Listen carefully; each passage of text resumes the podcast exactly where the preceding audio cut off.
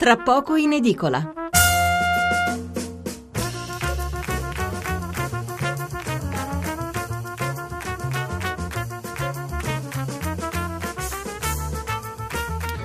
Buonasera da Stefano Mensurati e benvenuti all'ascolto di Tra poco in edicola, la rassegna stampa notturna di Radio 1.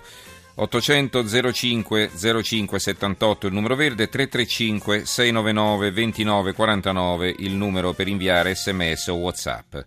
L'apertura dei giornali di mercoledì 3 dicembre è più o meno obbligata. La principale notizia della giornata di ieri arriva infatti da Roma dove è stata compiuta una grossa operazione antimafia con decine di arresti e un centinaio di avvisi di garanzia anche a personaggi di primo piano del mondo politico della capitale, primo fra tutti l'ex sindaco Alemanno che pure respinge tutte le accuse. Un'operazione che ha disarticolato un sistema corruttivo che, come sentiremo fra poco, non faceva differenza tra colori politici, tanto che si infiltrava dappertutto. Questo è anche il primo argomento che approfondiremo dopo la lettura dei titoli e dei tanti articoli di fondo a commento di questa vicenda. Subito dopo ci occuperemo degli sviluppi delle indagini sull'omicidio del piccolo Loris perché ci sono diverse questioni che non tornano, prima fra tutte eh, che dall'esame delle telecamere sparse in tutto il paesino si vede più volte la macchina della madre ma non si vede mai Loris, insomma se così fosse ci sarebbe il dubbio che sia stato effettivamente portato a scuola quella mattina e non a caso ieri la madre è stata a lungo interrogata. dopo il GR dell'una Un'altra vicenda che ha tenuto banco nella giornata di ieri, cioè l'apertura a Grosseto del processo contro Schettino per la tragedia della Costa Concordia e il PM pare intenzionato a chiedere una pena di vent'anni. Infine commenteremo un'altra notizia che stranamente non viene molto evidenziata, cioè la decisione del Consiglio dei Ministri di depenalizzare alcuni reati che prevedono una pena inferiore ai cinque anni. Fra questi c'è anche il furto, l'occupazione abusiva di case, le minacce, la truffa e il danneggiamento. Quindi quasi tutti i reati di microcriminalità che sono quelli che poi destano maggior allarme nella cittadinanza. Una decisione questa il cui obiettivo dichiarato è quello di alleggerire il lavoro della magistratura. Ma veniamo all'operazione Terra di Mezzo, come, eh, come è stata chiamata, che è stata coordinata dal procuratore capo di Roma Giuseppe Pignatone. Il Corriere della Sera, così corrompe la mafia di Roma, questo è il titolo di apertura. La Repubblica mafia la cupola di Roma. Ricordo a chi non ci avesse seguito precedentemente, ancora una volta che il Corriere della Sera e Repubblica ci forniscono solo il titolo d'apertura, non abbiamo purtroppo quindi i commenti e i richiami dei principali servizi in prima pagina. Il messaggero, mafia e politica, la retata di Roma. Questo è il titolo, tra poco speriamo di avere invece la prima pagina, ci arriverà sicuramente dopo l'una. L'altro quotidiano romano, Il Tempo, il Coppolone, si vede una coppola in prima pagina, quindi gioco di parole, cupolone, coppolone. La mafia dei Noantri si prende Roma, 37 arresti, coinvolti politici bipartisan, le intercettazioni, comandiamo noi. C'è il commento in prima pagina di Otello Lupacchini, ex giudice istruttore del processo della banda della Magliana. Il titolo è La banda del terzo millennio. Vediamo cosa scrive Lupacchini. Eh, più di una volta quando Roma si riscopre punto d'attrazione dei grandi capitali illeciti, mi è capitato di ripetere che in una società come quella capitolina, assetata di liquidità, gli operatori economici vanno ad attingere dove è possibile farlo per consentire alla, ste- alla liquidità stessa di alimentare i loro affari. Non mi stupisce dunque che la capitale sia diventato uno dei luoghi di interesse principale per le grandi consorterie criminali. Neppure mi stupisce che indagini iniziate ormai ben più di due anni or sono, magari in prospettiva di riviviscenza di vecchie consorterie terroristico-eversive, ma alimentate da precise intuizioni investigative, si siano inabissate per riemergere dopo qualche tempo precedute da informatissimi boatos che illuminavano un fosco e sanguinoso panorama spartitorio della città. La soluzione per far risorgere la capitale è ridarle la consapevolezza del cancro che la sta consumando dall'interno ma che si preferisce ignorare. Non è dunque il caso di lasciarsi andare a facili trionfalismi quando, come è accaduto ieri, certi fenomeni, troppo spesso colpevolmente sottovalutati, quasi rimossi, vengono condotti ad emersione da 37 arresti per associazione di stampo mafioso. È il segnale di una tragica realtà rispetto a quando c'era la banda della Magliana, sono cambiati l'assetto geopolitico del pianeta e l'assetto sociopolitico dell'Italia ed è cambiata Roma, ormai in disfacimento morale e materiale. Vent'anni fa un filo è stato intessuto, esso si è rallentato e la Procura di Roma, va sottolineato, lo ha meritoriamente ripreso. La banda della Magliana ha assunto i caratteri del mito e spesso media inquirenti rincorrono il pedigree del presunto capo organizzatore del clan esaltando la truculenza del fatto, ma rischiando paradossalmente di banalizzarne il disvalore. E questo mentre le mafie hanno messo le mani su Roma, intenzionate a controllarne e corromperne i centri decisionali del potere. Il giornale crolla il cupolone, il titolo a tutta pagina, scandalo capitale, maxi retata nei palazzi del potere, 100 indagati e 37 arrestati tra imprenditori e politici, ci sono dentro tutti, dall'ex killer nero al boss delle coop rosse, salta un assessore PD di Marino, l'ex sindaco Alemanno nega tutto.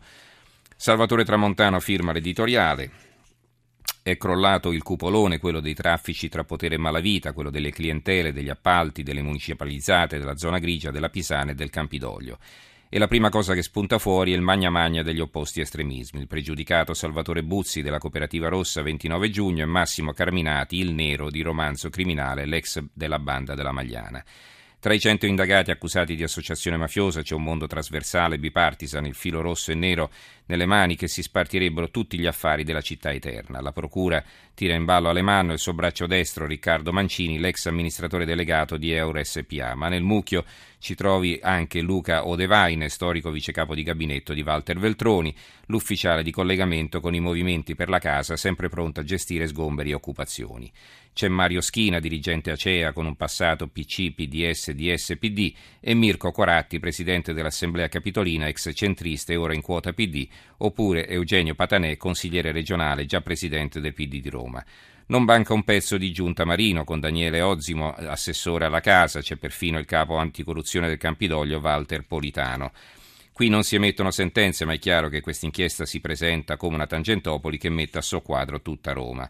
Attenzione però al trucco, è partito nel grande circo dell'informazione subito il tam tam della pista nera e tanto per cambiare ci porta fuori pista, di chi si parla? Di Alemanno e dei suoi amici, e lui il vessillo del marcio, il sindaco che ha interrotta la filiera rossa, come se i suoi quattro anni al Campidoglio racchiudessero tutto il putridume politico di una capitale corrotta. Il narratore permaloso Vendola twitta la sua ignoranza, destra e mafia una coppia di fatto. Ecco subito l'etichetta nera che nasconde quella rossa come se i personaggi del PD e delle coop fossero solo comparse passate lì per caso.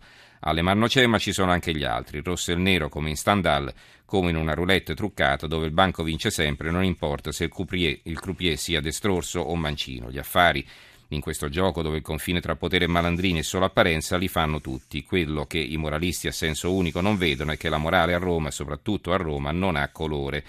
È il destino di questa città stuprata dove gli appalti erano truccati già ai tempi del palazzinario triumviro Marco Licinio Crasso. Il fatto quotidiano, mafia capitale, fascisti e PD all'ordine del NAR Carminati, 37 arresti, indagato Alemanno più altri 99.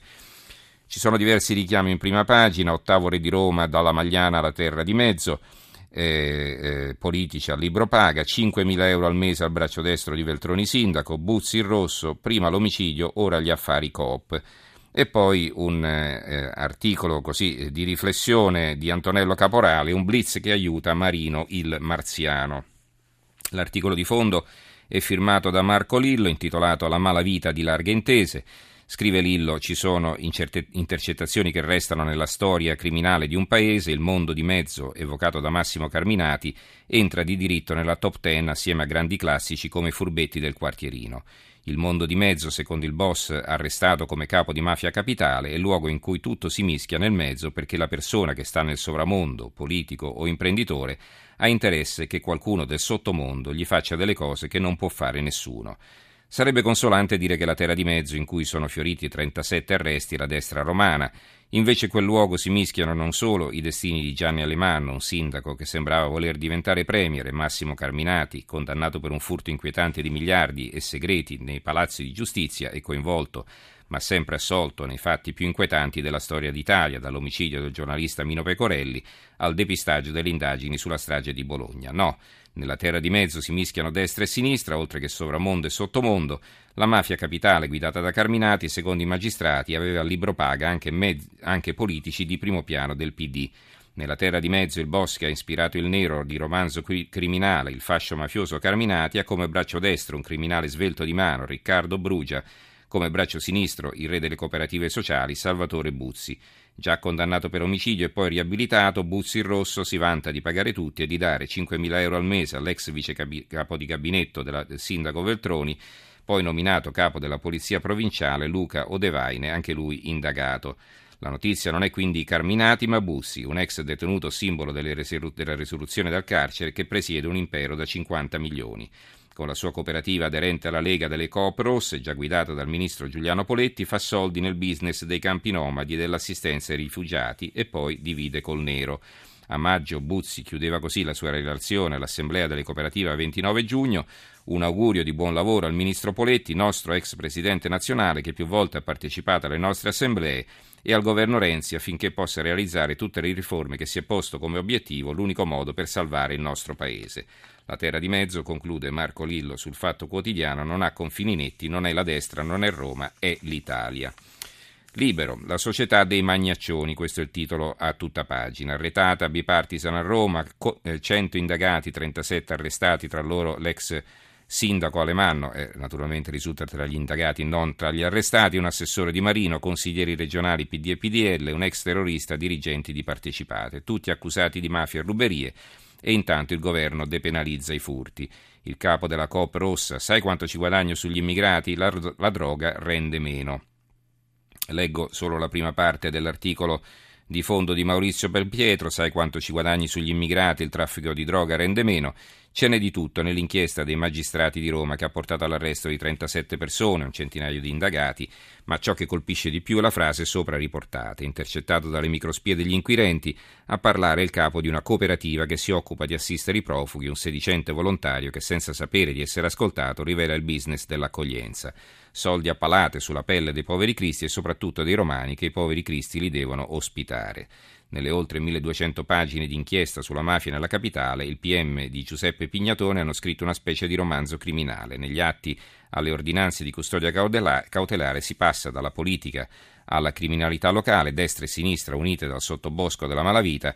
Nel mirino, oltre all'ex sindaco della città Gianni Alemanno, il primo ex missino ad aver salito i gradini del Campidoglio per sedersi sulla poltrona più importante, ci sono l'ex capo di gabinetto di Walter Veltroni, un assessore della giunta Marino, qualche consigliere regionale, un presidente del consiglio comunale e un po' di dirigenti delle aziende partecipate dall'AMA all'ente EUR. Il manifesto, il manifesto eh, ha una foto del Marco Aurelio, quindi la piazza del Campidoglio. Il titolo eh, della foto notizia è Il Cupolone, un sistema di corruzione trasversale, una mafia capitale tutta romana e originale, 37 arresti e centinaia di milioni di beni sequestrati. L'inchiesta del procuratore Pignatone rivela una rete criminale guidata da ex terroristi neri, coinvolti politici PD e PDL, perquisita la casa dell'ex sindaco Alemanno. L'articolo di fondo è firmato dal direttore Norma Rangeri ed è intitolato La questione immorale. L'Italia non è sempre ultima, vantiamo il primato di un ex presidente del Consiglio ai servizi sociali per frode fiscale, siamo stati messi sul podio della Commissione europea la, sulla corruzione in Europa che, stimo, che stimò in 60 miliardi più o meno il 4% del PIL l'ammontare del valore di quelle di casa, non cosa, nostra, elencandone spietatamente le singole voci, conflitti di interesse, leggi ad personam, prescrizione dei processi, collusione tra politica, imprenditoria criminalità e così via. Dunque non possiamo meravigliarci troppo se oggi abbiamo anche la capitale del paese nelle mani di un'organizzazione mafiosa, romana e originale, come spiegano i magistrati, per distinguerla dalle mafie meridionali. Dopo due anni di lavoro, l'inchiesta coordinata dal procuratore Giuseppe Pignatone, efficacemente battezzata Terre di Mezzo, ci restituisce un quadro del malaffare romano che non risparmia nessuno ex eh, ed attuale amministratore del PD e del PDL, criminalità dell'eversione nera, pezzi grossi delle aziende municipalizzate con interessi nei rifiuti, nei centri di accoglienza degli immigrati, dei campi domadi e del verde pubblico. Per un ventaglio di accuse impressionante: estorsione, usura, corruzione, false fatturazioni, riciclaggio, turbativa d'asta. In un paese fondato sull'evasione fiscale e sulla negazione del diritto a chi lavora onestamente, sollevare la questione morale fa storcere il naso ai politici e a gran parte della stampa nazionale due terre di mezzo che si sostengono a vicenda, ma i fatti hanno la testa dura e rimuovere quel che tutti sanno e tutti vedono non è una buona medicina. Come anche l'inchiesta di Roma dimostra, si tratta di un malaffare trasversale che riguarda destra e sinistra, che coinvolge i politici di ieri e di oggi. Vedi l'altro caso clamoroso alla cronaca in questo momento, quello dell'ex assessore PD al demanio di Stefano, promosso al seggio parlamentare, raggiunge tali livelli che nessuno se ne può tirare fuori. E conclude Norma Rangeri, naturalmente È giusto evitare di scambiare le accuse con le sentenze, ma fin dall'inchiesta milanese sul braccio destro dell'allora segretario di Bersani, Filippo Penati, al più recenti scandali di Expo e Mose fino alle cosiddette spese pazze del Consiglio regionale emiliano, è evidente come la questione immorale attraversi e coinvolga un sistema di potere che della politica e delle istituzioni si è servito e si serve per un uso di rapina delle risorse pubbliche. La questione immorale in questo senso è questione politica e più la politica diventa esercizio del potere, più le istituzioni si separano dai cittadini che dovrebbero rappresentare, più i partiti diventano macchine elettorali e i leader produttori di messaggi, più le difese del corpo sociale si abbassano e la cosa pubblica diventa preda di bande fameliche che divorano le risorse pubbliche trasformando la convivenza civile in una discarica morale.